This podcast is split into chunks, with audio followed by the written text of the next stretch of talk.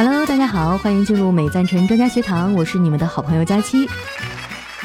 那相信经过上期的节目呀，很多的宝妈们应该已经大致的了解了宝宝的健康呢，呃和肠道的发育情况啊完全的相关。好好的照顾宝宝的肠胃，那宝宝才有可能健康成长。那今天呢，我们依然是邀请到了沈教授来到节目现场，和大家继续的去聊一聊，那宝宝在生长的过程当中会遇到哪些的肠道问题，又应该怎样去应对呢？沈教授你好，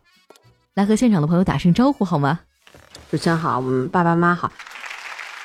那么我们其实，在上个节目当中呢，讲了一些小朋友，尤其新生啊常见的胃肠道问题，重点呢讲了小朋友为什么会吐奶、会溢奶，什么样的情况下吐奶可能需要去去医院，就说你吐得很厉害，小朋友身高体重也长得不好，那就是一定要去医院诊治的。否则呢，我们可以通过像前面讲到拍奶等等。但其实我们讲很多还家长还会发现，哎，吐奶几乎每个小朋友，还有不少的小朋友。我们说有研究发现，大概差不多有五分之一的孩子就会莫名其妙的哭，这个就叫很妖怪的。他白天可能也蛮好的，对，就到了傍晚傍晚的某些时候就开始哭，怎么哄都哄不好，就是横抱不好，竖抱不好，他也不吃，他也不是不拉，你怎么弄他，他怎么哄他，他就是要哭一会儿，哭一阵子，哭个两个小时、一个小时，哎，那时候哭好了他就好了。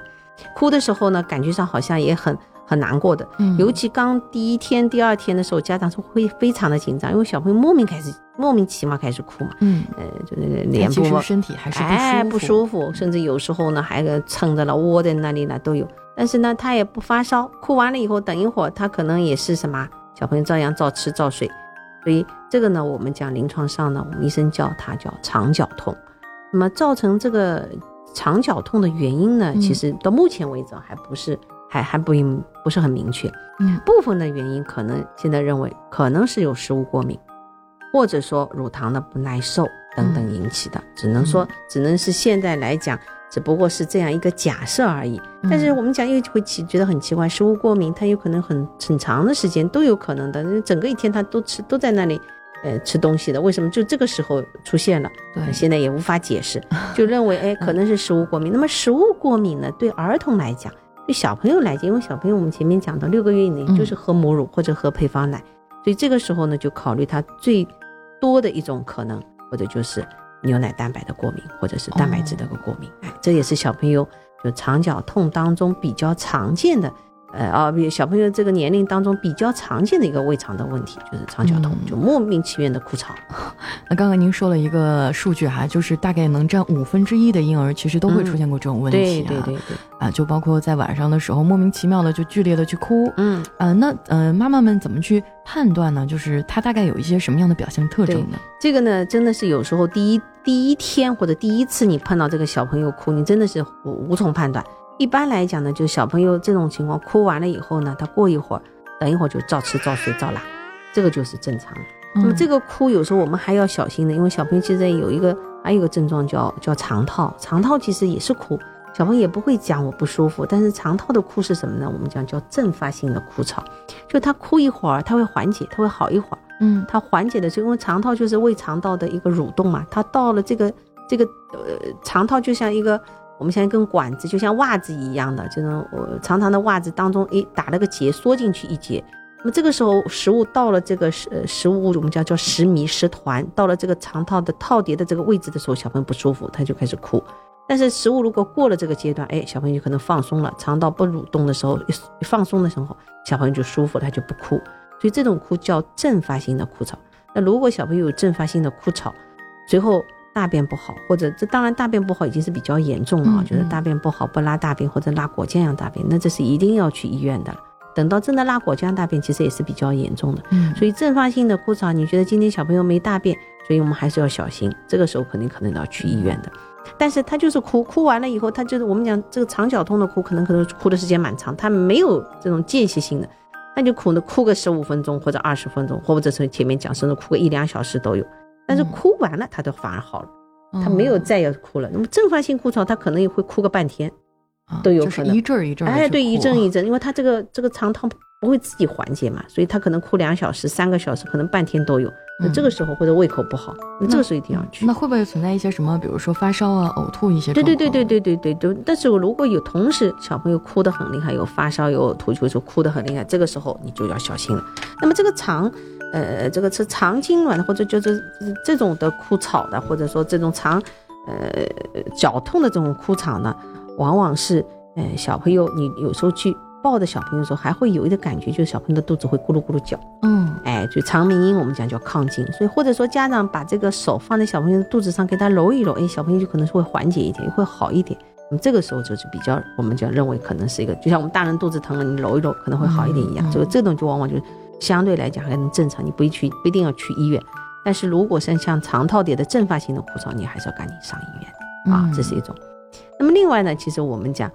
还有就是小朋友的。在小婴儿当中，就是比较常见，就是大便的这个异常。这个异常既包括了腹泻，又包括了叫做便秘。就是有的小朋友，呃，大便应该我们正常的人，我们支撑了，哎，一天一次或者两天一次，或者有时候你吃多了，一天两次那最多了。但小婴儿来讲，呃，吃母乳的小朋友的这个大便呢，又变化比较大的，他可以一天解个五六次。也有可能，就每那五六次应该算腹泻？不算，但是他吃母乳的时候他就不算，因为吃母乳的小朋友确实在每次，甚至他每块尿片上都有那么一点点，呃，臭粑粑，哎，但是这个有时候也正常，只要只要他的身高体重发育正常，那吃母乳的宝宝是允许的。或者有的时候吃母乳的小朋友，或者五六天甚至七八天一次大便，那大便出来呢，他也不干，也不是很硬的，但小朋友一切都很好，精神也很好，解大便的时候也不费力，也不枯燥。大解出来的大便呢，可能也是正常的性质的，那这个呢都算是正常的。所以吃母乳的这个大便的这个呃这个变化会很大，但是如果是喝配方奶粉的小朋友的大便，那么理论上你一天还是七八次的话，那就可能是有问题的，嗯，那就可能要考虑是是有有有有什么其他的，我们前面等会儿会讲到，比如说有感染，可能会有不耐受，食物不耐受，对，还有可能过敏。那么一样的，小朋友如果喝了奶粉，老是腹泻拉肚子。甚至这个拉出的大便可能像有血啊、黑便啊，那也是啊，那就是非常严重。对对对对，也是非常严重的。那有时候如果说是呃这个吃吃了奶粉了以后，就经常是这样的话，有血丝，你觉得这个大便不正常？现在还是比较简单的，你拿了这个大便，社区里都能检查。有好的当对对，去化验一下是不是有血？因为有时候你看上去的血丝，可能有时候只是一个肠道黏膜的一个脱落，不一定是真正出血。所以这个时候你要去可能到医院去看一下。但是如果真的是你都喝奶粉，当然喝母乳也有啊，就喝了奶粉也有这个这个大便有血的话，那就是比较严重，那就考虑你是不是可能有，呃牛奶蛋白的过敏。那么这个时候我们就可能要喝一些特殊的配方的奶粉啊。我们等会儿会讲。还有一种呢，就小朋友我们前面讲到的一些呃吐奶的非常严重，有的小朋友到了很长很大的也不好。那么它既不是一个呃那个呃呃。幽门的狭窄也不是一个简单的个吐奶，可能就是一个反流。那么这个呢，有时候比较难鉴别，包括我们普通的医生也比较很难从你的一般的临床症状当中来鉴别，可能还是要做到医院里头专业的医生要做一点检测的。那理论上来讲，只要的小朋友他的生长发育是正常的，我们一般呢就先可以，尤其在六个月以内可以不去处理。到六个月以上，如果有的孩子老是半夜里有咳嗽。老是有反流，可能老是打个吐奶，那么这个时候可能到医院需要去诊治一下。嗯，那么还有一种呢，就我们讲小朋友胃肠道的疾病当中，可能最常见的就是腹泻。对，拉肚子大概我觉得真是所有的成人或者说人类吧，一生当中几乎都会有过，对吧？啊，但是但是呢，对儿童来讲，尤其就婴幼儿两岁以内下的儿童来讲，其实腹泻是还是最最常见的一些疾病。就像我们儿科医院的门诊门诊生身上的这个疾病。最常见就是上呼吸道感染和腹泻，就这是最最常见的两个疾病，而且在六个月以内的这个发生率还是蛮高的，可以达到百分之四到十吧，基本上是这样。那么对家长来讲，其实小朋友如果有些拉肚子的话，那主要是看看有没有嗯脱水的情况。如果小朋友比如说拉了肚子以后哭起来眼泪水没有了，或者你三个小时去给他换尿片的时候，尿片不湿，嗯，呃，尿片比较干的。那么有时候精神状况不好，那么就怀疑有脱水的情况，那就还是要到医院去就医的。然后，嗯，让医生给你甚至这个拉肚子的时候，一定得要挂点水了。或者说有时候你实在不方便，那你可以口服一点补液，就是我们有 OIS 的这个补液嘛，一袋冲成五百毫升给小朋友喝。但是对小年龄儿童还是不是不是有时候你自己很难控制，所以建议如果说六个月以内的孩子拉肚子很厉害，一定要去医院。这有经验的医生还是会给你挂点水的。六个月以上呢，你可以自己吃点口服补液等等。嗯，那像一般的腹泻的话，是一定要去靠吃药治疗吗？还是说凭新生儿他们自身的这个免疫系统，它会慢慢的自己修复呢？嗯，还是要看症状的。就是我们讲这个腹泻呢，还是要看它的腹泻的次数和对它的整体的这个生长发育的影响。就是他可能有时候就是我们前面讲到的，比如感冒咳嗽有呼吸道的，也有胃肠道的，可能就是拉个一两次，第二天也就好了，那问题不大。但是你如果腹泻的次数很多，就像有脱水的，那这是一定要去去去去就诊的。或者还有一种腹泻，他呢又拉的不是很厉害，但是呢小朋友我们前面讲到的吃配方奶，一天大概就是一到两次的大便，他有可能大便次数很多，也是稀里哗啦的。那么这个时候我们前面讲到的，又也要考虑的牛奶蛋白过敏。这个牛奶蛋白过敏的症状呢会很多，可能有的就是呃便秘，也是也是一种牛奶蛋白过敏的症状，也有的就是腹泻，腹泻也会是呃牛奶蛋白过敏的这个一个一个症状，或者就前面讲的，甚至有时候大便会带血丝，或者说有时候还是需要医生的检查，所以这个是呃比较呃如果真的是带血丝的话，那是比较严重的一个牛奶蛋白过敏。那么这个时候呢，我们最主要的可能就是饮食要调整。如果是妈妈是母乳喂养的，那么我们有时候就建议妈妈有时候就要回避这个牛奶蛋白，就是妈妈不喝牛奶，因为我们讲在妈妈在喂奶的时候，我们妈妈的饮食当中希望她要多样化一点，而且妈妈在喂奶呢，妈妈有时候额外需要点钙，那么这个时候我们会建议妈妈每天多喝两百到三百毫升的牛奶。那么这个时候，如果你在喂奶的时候，小朋友出现这种拉肚子啦。或者说大便当中有血啊，或者等等，或者有时候表皮肤上还表现有湿疹呐，嗯，那么这个时候我们会建议妈妈，哎，你可能就把这些奶制品得停掉了，包括不单单是这个喝额外喝的牛奶，或者有时候妈妈奶粉，还要包把其他的所有的奶制品，比如说蛋糕、饼干，哎，有些外面买的这个蛋糕、饼干里面都是用牛奶牛奶做成的，或者是有的妈妈还喝奶茶，这都不能喝啊，这 都都都要停掉它了。那么如果说万一呃，你观察两到三周，如果小朋友哎，你妈妈停到了，小朋友这个这个症状都缓解了，嗯，那我们就基本上考虑是，或者等你停了以后，小朋友症状还是不缓解，那你可能还是要到医院里请医生帮你诊治一下。嗯，那么另外一种呢，就是小朋友可能是喝配方奶的，配方奶这种时候，我们前面讲到的奶粉有很几有很多种，对吧？我们前面举过例的，有正常的配方奶，有部分水解，有深度水解和完全水解。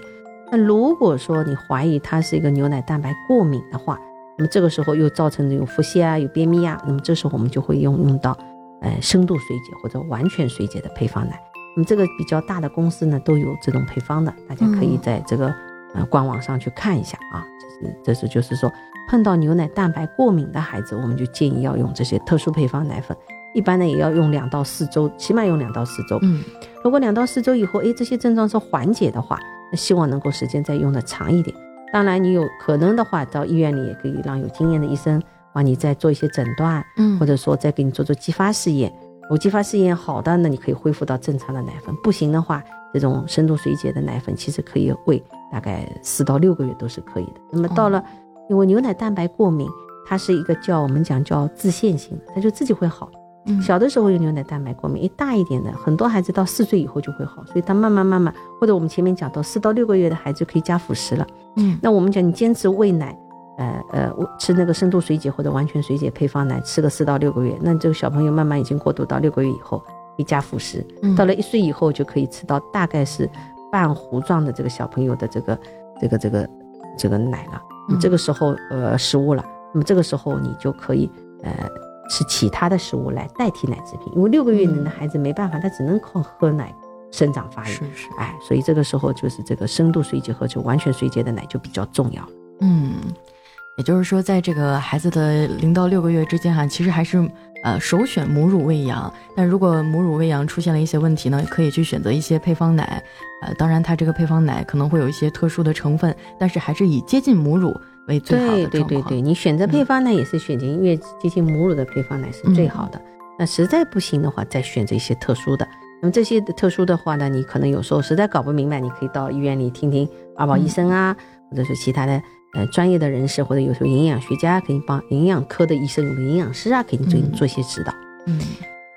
还有刚刚我们教授说到一个问题哈，就很多妈妈可能你不要以为是不是我给宝宝吃错了什么东西，宝宝的身体才会不舒服，有这些症状。其实这个根源也有可能在你身上哈。妈妈如果说吃的东西有问题，她可能也会对孩子的身体状况有直接的影响啊。对对对对对，我们曾经真有那个妈妈哦吃了个怀孕期间吃个麻辣烫，哎，小朋友第二天就给你出脸上出疹子了。哇，这还有这种有有有是，所以。妈妈吃什么东西，很多的不少的这个食物的成分，甚至现在有认为，我们这些气味、这些味道都会通过妈妈的乳汁来传递给宝贝。所以，作为在喂母乳的妈妈，我们还有一个建议，就是千万妈妈不能挑食偏食。妈妈，哎，妈妈挑食偏食，小朋友以后可能也会有挑食和偏食。我突然就觉得当妈妈好辛苦啊！对对对，当妈妈不容易。对啊，怀胎十月要嗯注意很多的东西，还也不能吃。然后在哺乳的过程当中也是啊，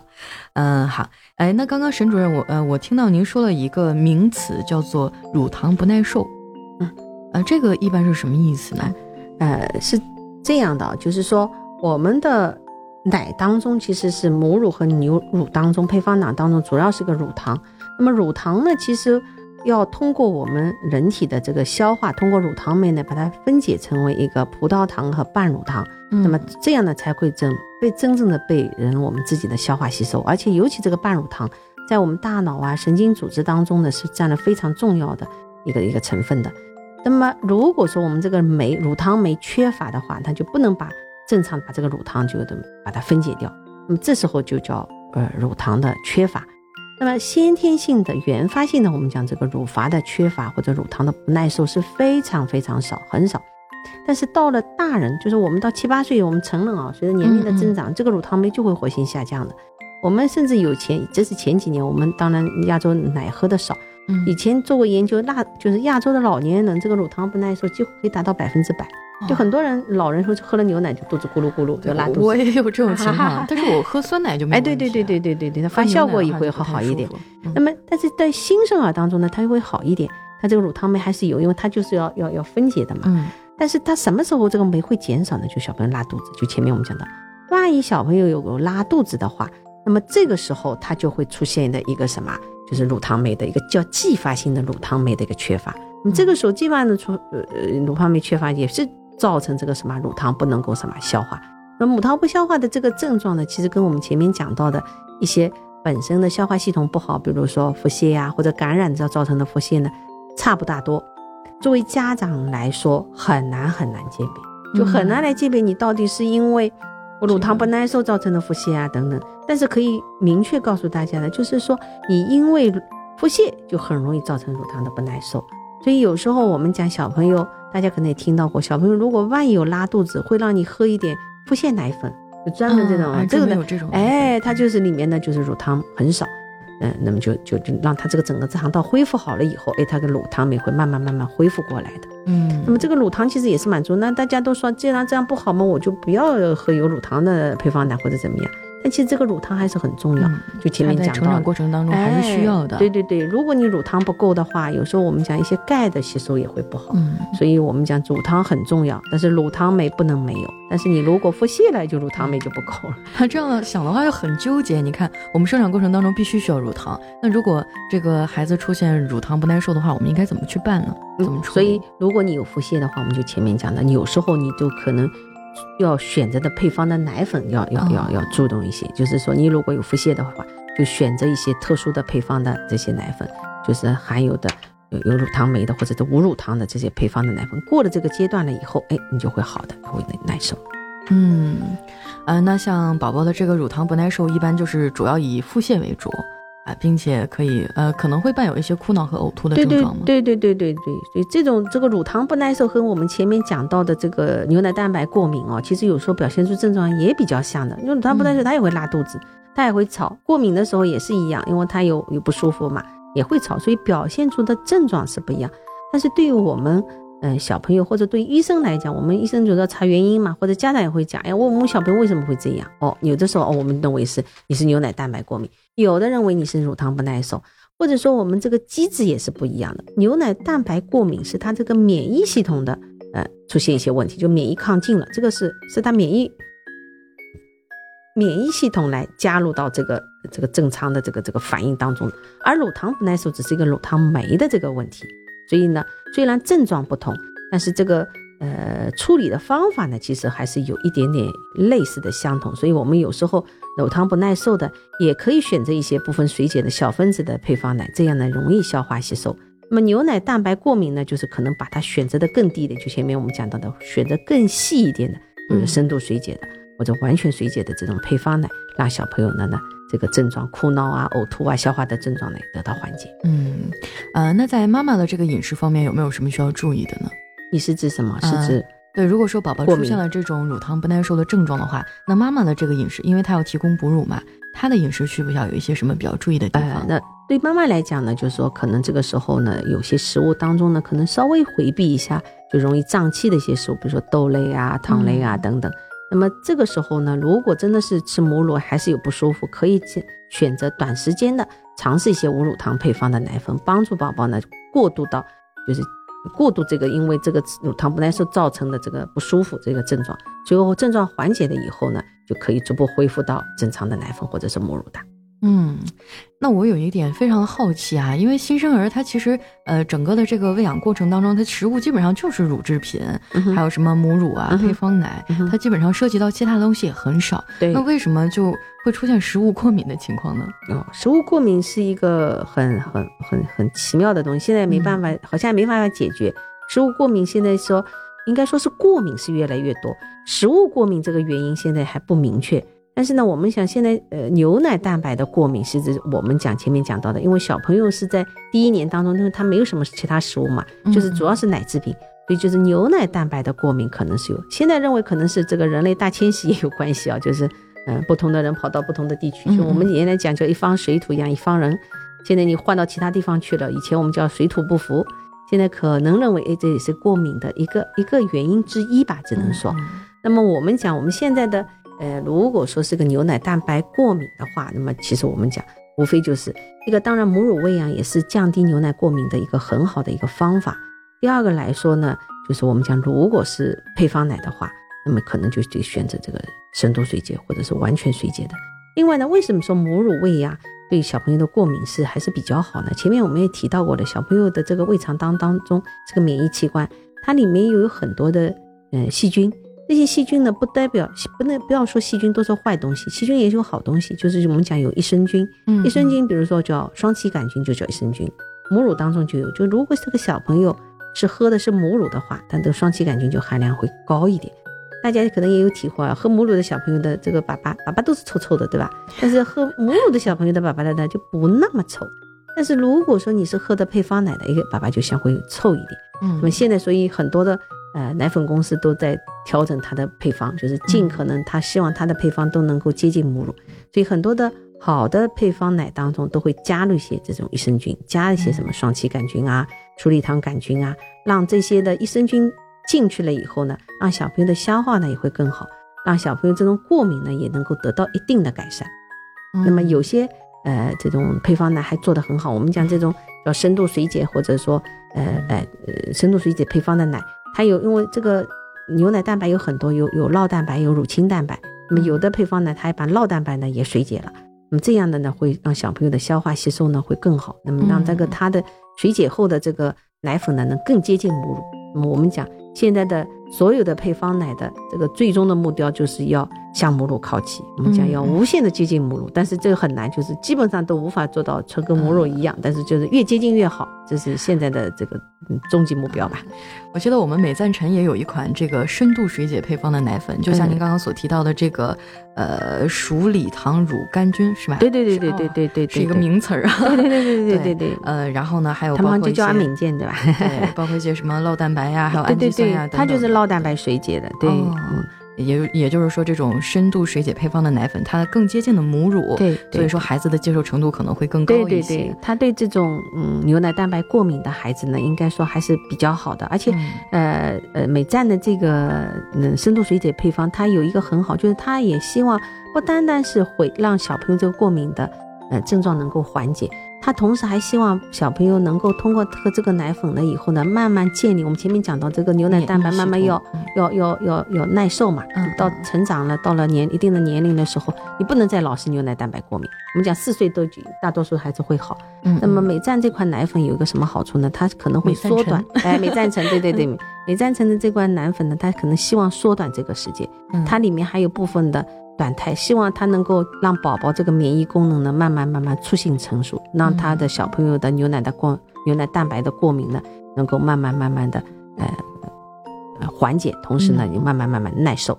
所以这是它的一个比较好的一个优点。对，有句话说得好，就是预防胜于治疗嘛。我们在这个病症还没有发生之前呢，就提前的去呃培养了他这样一个免疫系统，让他这个促进他的这个呃时间。就像我们刚刚沈教授说到了，这个时间适应时间让他尽量的缩短，这样宝宝才是更容易健康成长。那我也相信哈，没有妈妈愿意宝宝遭遇这些呃让人非常担心的肠道啊呃肠胃问题。那么。平时呢，就应该好好的去呵护啊新生儿的肠道健康，去避免这些问题的发生。啊，那沈主任哈，呃，关于这个怎么样去呵护新生儿的肠道健康，避免刚刚你所提到的这些问题啊，您对妈妈们有没有什么样的指导和建议呢？嗯。那么就是说，我们让小朋友这个，或者说新生儿或者婴幼儿吧，其实我们讲新生儿太短了，对吧？他只有三十天。我们很多的爸爸妈妈可能小朋友已经长大，就我们让小朋友的婴幼儿的肠道健康，其实要还是要做到以下这么这么几点。第一个就是说，对于小朋友的饮食来讲，尽可能一个是选择母乳喂养。那么母乳喂养的时候，我们希望妈妈的饮食能够均衡，就不要这一日。妈妈不能挑食偏食，我们前面讲到了啊，有个宝贝，如果说是挑食，必定有一个家庭是当中是有个挑食的妈妈，或有个挑食的爸爸。所以，我们讲就是我们尽量妈妈能做到不挑食，那么她的这个让宝贝喝的母乳当中的营养成分也会能够更好一点点。这是第一个。如果说不能母乳喂养的时候，那么我们要选择比较好的好的。品牌的像美赞的，他们比较好的这种品牌的奶粉，这是第一。提到的美赞臣深度水解哎，对对对，深度水解是适合这种有牛奶蛋白过敏的，它可能还有很多的，比如它有部分水解的，它也是比较营养比较好的这种，小比较容易消化吸收的，这也是美赞臣的一个特色。第二个呢，对小朋友这个虽然说是胃肠道的健康，其实我们。啊，还有一个就是充足的睡眠，小朋友要睡得好，睡得好他才能够呃身体好。我们自己大大人也有感觉哦，我们如果熬夜熬不好的话，哎，这两天世界杯你天天看到很晚的话，那你可能第二天就没精神，哎，容易生病了。所以，那么充足的睡眠就是我们吃得好，睡得好，就换句话说，你就是生活的作息比较规律。所以我们的这个生活作息的规律，小朋友的生活作作息也要慢慢慢慢的要培好一个良好的呃进食的习惯，良好的睡眠的习惯，这个也是很重要。另外呢，就是我们讲小朋友的这个环境，我们希望当然小朋友的环境是能干干净净的，嗯，但是小朋友的环境呢又不能太干净，太干净的小环小环境的话，就无菌的环境，就小朋友都没有这种跟细菌打仗的机会，那么这个免疫系统的成熟就不够，就还不行。就像我们的呃养的部队一样的，你需要去演练，对吧？我们就要要要要到拉到旷野当中去，要要要。要自己也要做个假想敌人，怎么来来来来战斗？这个其实也是很重要的，对小朋友也是也一样。所以，我们小朋友的环境当中可以少量的接触细菌，或者我们有预防接种。我们预防接种就是这样，就是少量的低毒的或无毒的。嗯，减毒的这种疫病毒啊、病原菌啊，刺激这个机体产生一个免疫力，这就是一样的。就是我们生活的环境当中，又要相对要干净，你不能到处积灰，这个不对；但是也不能天到晚拿着这个消毒剂擦桌子、擦地板，这也不需要啊。对，就是过犹不及啊。很多妈妈可能会觉得，哎，我要给孩子创造一个绝对的无菌的环境，这样反而不利于他成长。对对对对，呃，因为他的免疫系统也是在不断和病毒抗争的这个过程当中去逐渐完善的。对对对。另外呢，还有一些饮食当中呢，我们讲或者说我们有些配方奶啊，或者什么，就是可能可以加一点点，哎，益生菌啊，或者是益生元。这个益生菌、益生元是这样，就是益生元其实就是益生菌的食物，就是我们前面讲到的这个双歧杆菌啊，呃，鼠李糖杆菌啊，这些就是益生菌。这些益生菌呢，其实也是在宝宝体内帮助小朋友来消化食物啊，提高自身的呃防御的能力啊，软化这个粑粑呀，软化臭臭的，也促进我们小朋友的正正常的这个。呃，生长发育的，这是很重要的啊，就不是说所有的细菌都是坏的，对，还有一些它反而能帮助身体成长。对对对，还有很重要一点就是不能滥用抗生素，就说不要一生病就想到，哎，医生你给我用点抗生素吧，我们小朋友发烧发那么高。其实我们很多的时候小朋友见效很快啊，呃，也不见得，就是小朋友很多的时候的生病，它其实是个病毒的感染，它嗯。并不是细菌细菌的感染，而是时间长了以后可能是合并了有，因为病毒就像呃打仗的呃前哨兵一样的，他把你的免疫系统撕裂了以后，时间长了，哎，细菌也来捣乱了，嗯所以这个时候时间长了，它可能会合并细菌感染，而一开始的时候往往都是病毒的感染，所以一开始并不需要抗生素的使用，所以抗生素呢还是要在医生的指导下。如果有必要才用，没有必要呢，不要滥用抗生素，这也是很重要，也是提高宝宝这个免疫力啊，让宝宝健康成长的很重要的一点。嗯包括我们现在的就饮食啊，我们现在很多家长都担心我们的食物不健康，就是我们有些东西可能，嗯、畜牧业当当中或者这种鸡啊、鸡啊、鸭啊、虾啊、嗯鱼啊，在饲养的当中可能也会用到抗生素。那么这个是我们食品健康当中的，就是这个也是需要不能滥用抗生素，也是很重要的。嗯，那刚刚您多次提到了一个词哈、叫益生菌，还有益生元。那可能平时在生活当中，我们接触这样的词汇很少。这两样东西，它们对肠道的健康具体会起着怎样的作用呢？嗯那么益生菌就前文我们讲到的，就是嗯最好最容易理解的就是我们肠道细菌当中有好的细菌，有坏的细菌。就是好的细菌就叫益生菌，就是我们对我们人、人体有益的；坏的细菌就像我们讲呃什么那就有很多种分类了。哎，对对对对对。那么益生元是什么呢？益生元就是说它能够提供这个益生菌生活的这个食物，就是就它呢其实是从呃植物当中提取，或者说模拟当中，我们母乳当中的这个低聚糖的这种碳水化合物就也是叫益生元。它主要在这个肠道当中呢，是给这个益生菌呢提供它的一个一个一个生长的基础，或就是说，或者说的简单就是为这个益生菌提供食物的，这就叫益生菌。啊，益生元就叫益生元。所以这个时候，益生元和益生菌同时存在呢，这个益生菌才能够发挥更好的作用，否则它没有食物了，益生菌也不能不能存活了，对吧？嗯所以益生元是让这个益生菌活得更好，益生菌呢又是让我们的小朋友生长发育的更好。嗯，那益生菌它会被身体吸收吗？嗯，可以呀、可以，可以。它其实有的很多的益生菌，通过哪怕通过消化道，比如前面讲的，我们小朋友胃酸也比较少，就是它也可以通过整个的我们进食了以后，让小朋友到了胃肠道当中能够发挥更好的一个作用。啊，那照您这么说的话，是不是益生菌补充的越多，对身体越好那也不见得，就是你有的时候太多了，它其实它也不能完全 发挥一个好的作用。所以什么东西可能我们讲我们中医讲到的，中国人讲到的一个平衡还是蛮重要的，对吧？那益生元啊，益生菌刚刚我们所提到了，那益生元是能够让益生菌更好的成长的这么一个属于能量供给，对吧？那益生元一般情况下是在什么地方提取呢？就这个来源，呃，它是什么样的呢？嗯，其实我们很多的食物当中就有，就像比如我们的呃蔬菜当中啊，其实有，就嗯它其实就是一个碳水化合物，它是一个低聚糖的一个碳水化合物。我们的一般的就像母乳当中就有，它本身就是含有这个益生元，或者我们大人正常人的吃的饮食当中，或者比如说蔬菜当中也有。所以一般来讲，我们不用刻意去吃这个益生元，它其实这个糖类当中的，我们都会呃食物当中都都存在的。啊，一听到这个名词就觉得很高大上，就觉得是 是不是比较需要额外补充的？实际上在生活当中的饮食里都都会有。对对啊对。啊，OK 呢？那如果说宝宝这个肠胃出现了问题，如果说像我们刚刚各种的调整下还是没有起色的话呢，那也可以通过一些人为的手段哈、比如说使用您刚刚说到的益生菌去干预啊，这样的话肠道也会慢慢的恢复一个健康的状态，对吗？对这个呢，就是说我们额外需要补充益生菌的，可能就是一些小朋友，比如说以前我们前面讲，真的如果生病了，小朋友反复感染了以后，你用了一些抗生素，抗生素可以杀灭这些不好的细菌，比如说可能是让小朋友生病的、感冒咳嗽的这种或者感染的这细菌，它但是它同时有时候对这胃肠当中。胃肠道当中的这些有益的细菌，就叫益生菌，可能也会有杀伤的作用。嗯那么这个时候就是打打完仗了，尸横遍野，好人也受伤了死亡了，坏人也受伤死亡了，那怎么办呢？我们这个益生菌要让它好的细菌要让它生长出来，那么这个时候你就可能需要额外去给它补充一点点，这个时候就需要额外补充。啊一般来讲，我们正常的情况下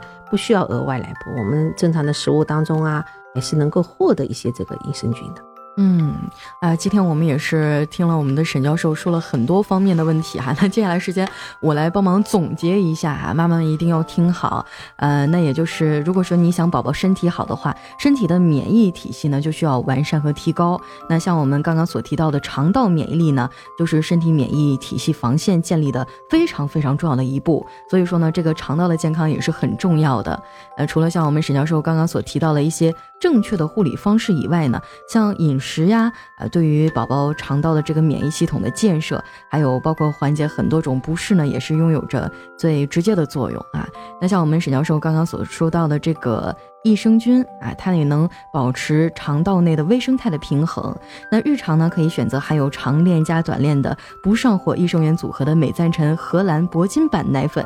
就可以帮助宝宝肠道菌对平衡。那肠道的免疫功能也会继续的正常啊，也不用担心上火。呃，那如果说宝宝遇到刚刚所提到的这个乳糖不耐受引起的肠道问题呢，也可以选择专门为乳糖不耐受宝宝设计的这种无糖无乳糖配方奶粉啊，这样就可以帮宝宝解决肠道不适的同时呢，也能保证日常生长所需的均衡啊，还有营养摄入。那如果说是这个。蛋白不耐受啊，也是一个比较常见的一个问题。如果说是蛋白不耐受引起呢，就需要选择部分水解的 PHP 蛋白分子专利配方的美赞臣亲舒奶粉，这样呢能助力宝宝消化吸收啊，均衡营养，也让疾病呢能够远离宝宝。那今天啊，我们沈主任也是为大家解答了很多呃新生儿会遇到了一些呃肠道的问题。那非常感谢我们的沈教授。那今天咱们的美赞臣专家协堂呢，到这里也就先告一段落。谢谢我们的沈教授，嗯，